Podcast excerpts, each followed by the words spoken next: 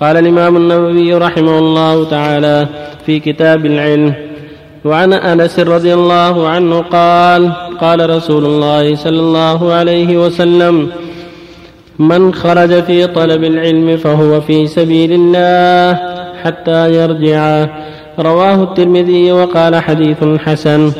وعن أبي سعيد الخدري رضي الله عنه عن رسول الله صلى الله عليه وسلم قال لن يشبع مؤمن من خير حتى يكون منتهاه الجنة.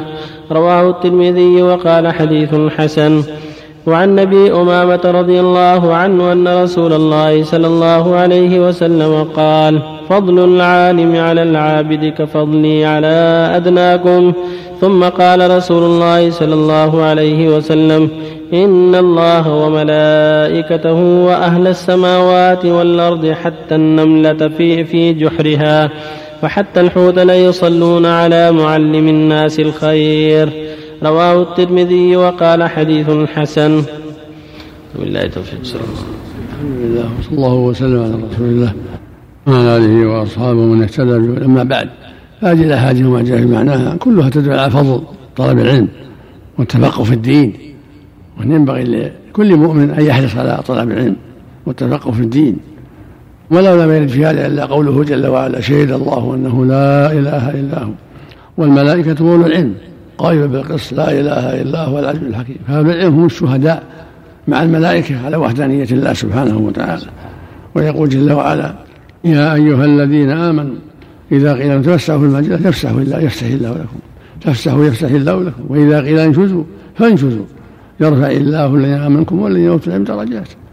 بين جل وعلا الله يرفع الذين آمنوا والذين أوتوا العلم درجات. ويقول جل وعلا قل هل يستوي الذين يعلمون والذين يعلمون إنما يتذكر أولو الألباب. ويقول صلى الله عليه وسلم من يريد الله به خيرا يفقهه في الدين. من سلك طريقا في علما سهل الله له في طريق الجنة. هذه الأحاديث العظيمة تدل على فضل العلم طلب العلم والتفقه في الدين.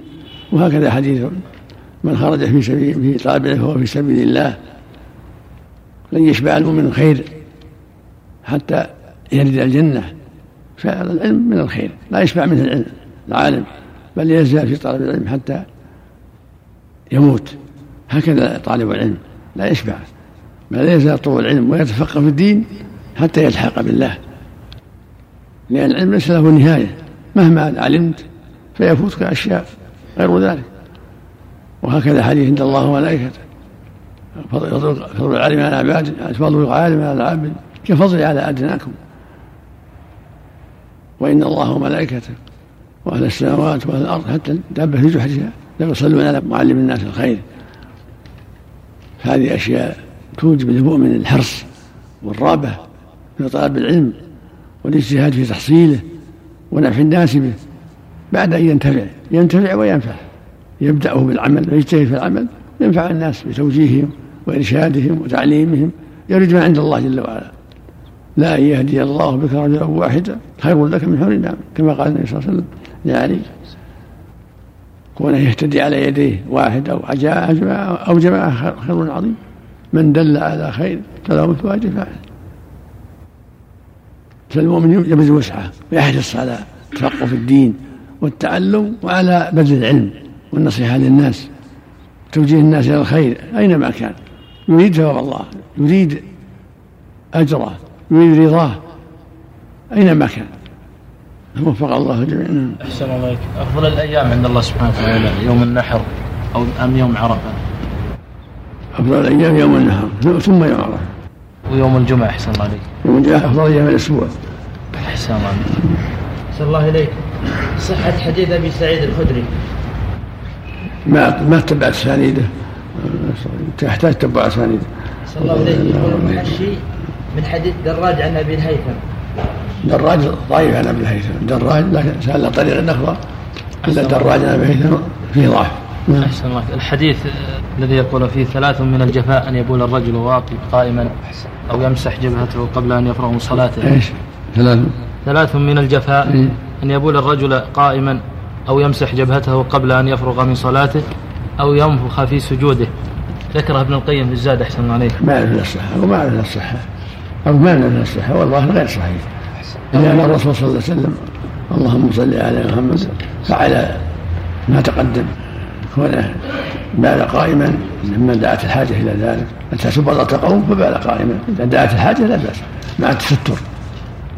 أحسن أما كونه يمسح رأسه وجهه هذا الأفضل تركه يترك المسح حتى ينتهي من الصلاة. والثالث أن ينفخ في سجود والنفخ كأن النبي ينفخ في سجوده. عليه الصلاة والسلام. لا حرج منها أحسنت لو صح إسناده يعتبر شاذ مخالفة الحديث الصحيح نعم لو صح. لو صح سؤال يكون شاذا نعم. أحسن الله إليك حديث الرسول صلى الله عليه وسلم من خرج في طلب العلم. فهو سبيل الله. المقصود الله إليك الدروس السفر لها أو طلب مثلا الدروس أو المحاضرات أو الخطب أو الندوات أو كل ما شابه ذلك. كل وجوه العلم. كل وجوه العلم. الله يحسن إليك. زيادة بركاته في التسليم الصلاة صحيحة. جاءت فيها فيها حديث ذكر الحافظ من صحيح لكن جماعة آخرون قالوا انها شاذة. نعم. أحسن الله فالأولى الاقتصار على ورحمة الله. على ما عليه العمل الآن. ورحمة الله رواية. شيء. لأن هذا هو الثابت في صحيح مسلم. من حديث سمرة كانوا إذا سلموا يقول السلام عليكم ورحمة الله. من الصلاة. نعم. أحسن الله. تعليق يا شيخ ما أشكل علي نعم. في قوله فلما أتاهما صالحا جعلا له شركاء فيما أتاهما. قال هنا يقال أن الشرك وقع منهما في الطاعة لا في العبادة. وأقول الصحيح أن الشرك إنما وقع من حواء فقط دون آدم عليه السلام لأنه نبي وخليفة. والنبي لا يتأتى منه مثل هذا والعرب تخاطب الواحد بالتثنية وذلك شائع ذائع في لغتهم ومحاوراتهم. لا غلط. الله جعل له نسبه الشخصي هذا غلط. لآدم وحواء. لآدم وحواء ولكن هذا من الشرك الأصغر شيء اشترك سمع في طاعته لما غلب عليهم حب الولد سمى يا عبد الحارث. هذا هو الصواب. وهنا قال في صرح بذلك في تفسير فتح البيان فارتفع الإشكال الذي حير العلماء في كل زمان ما, ما في تحيير الحمد لله ما في تحيير الحمد لله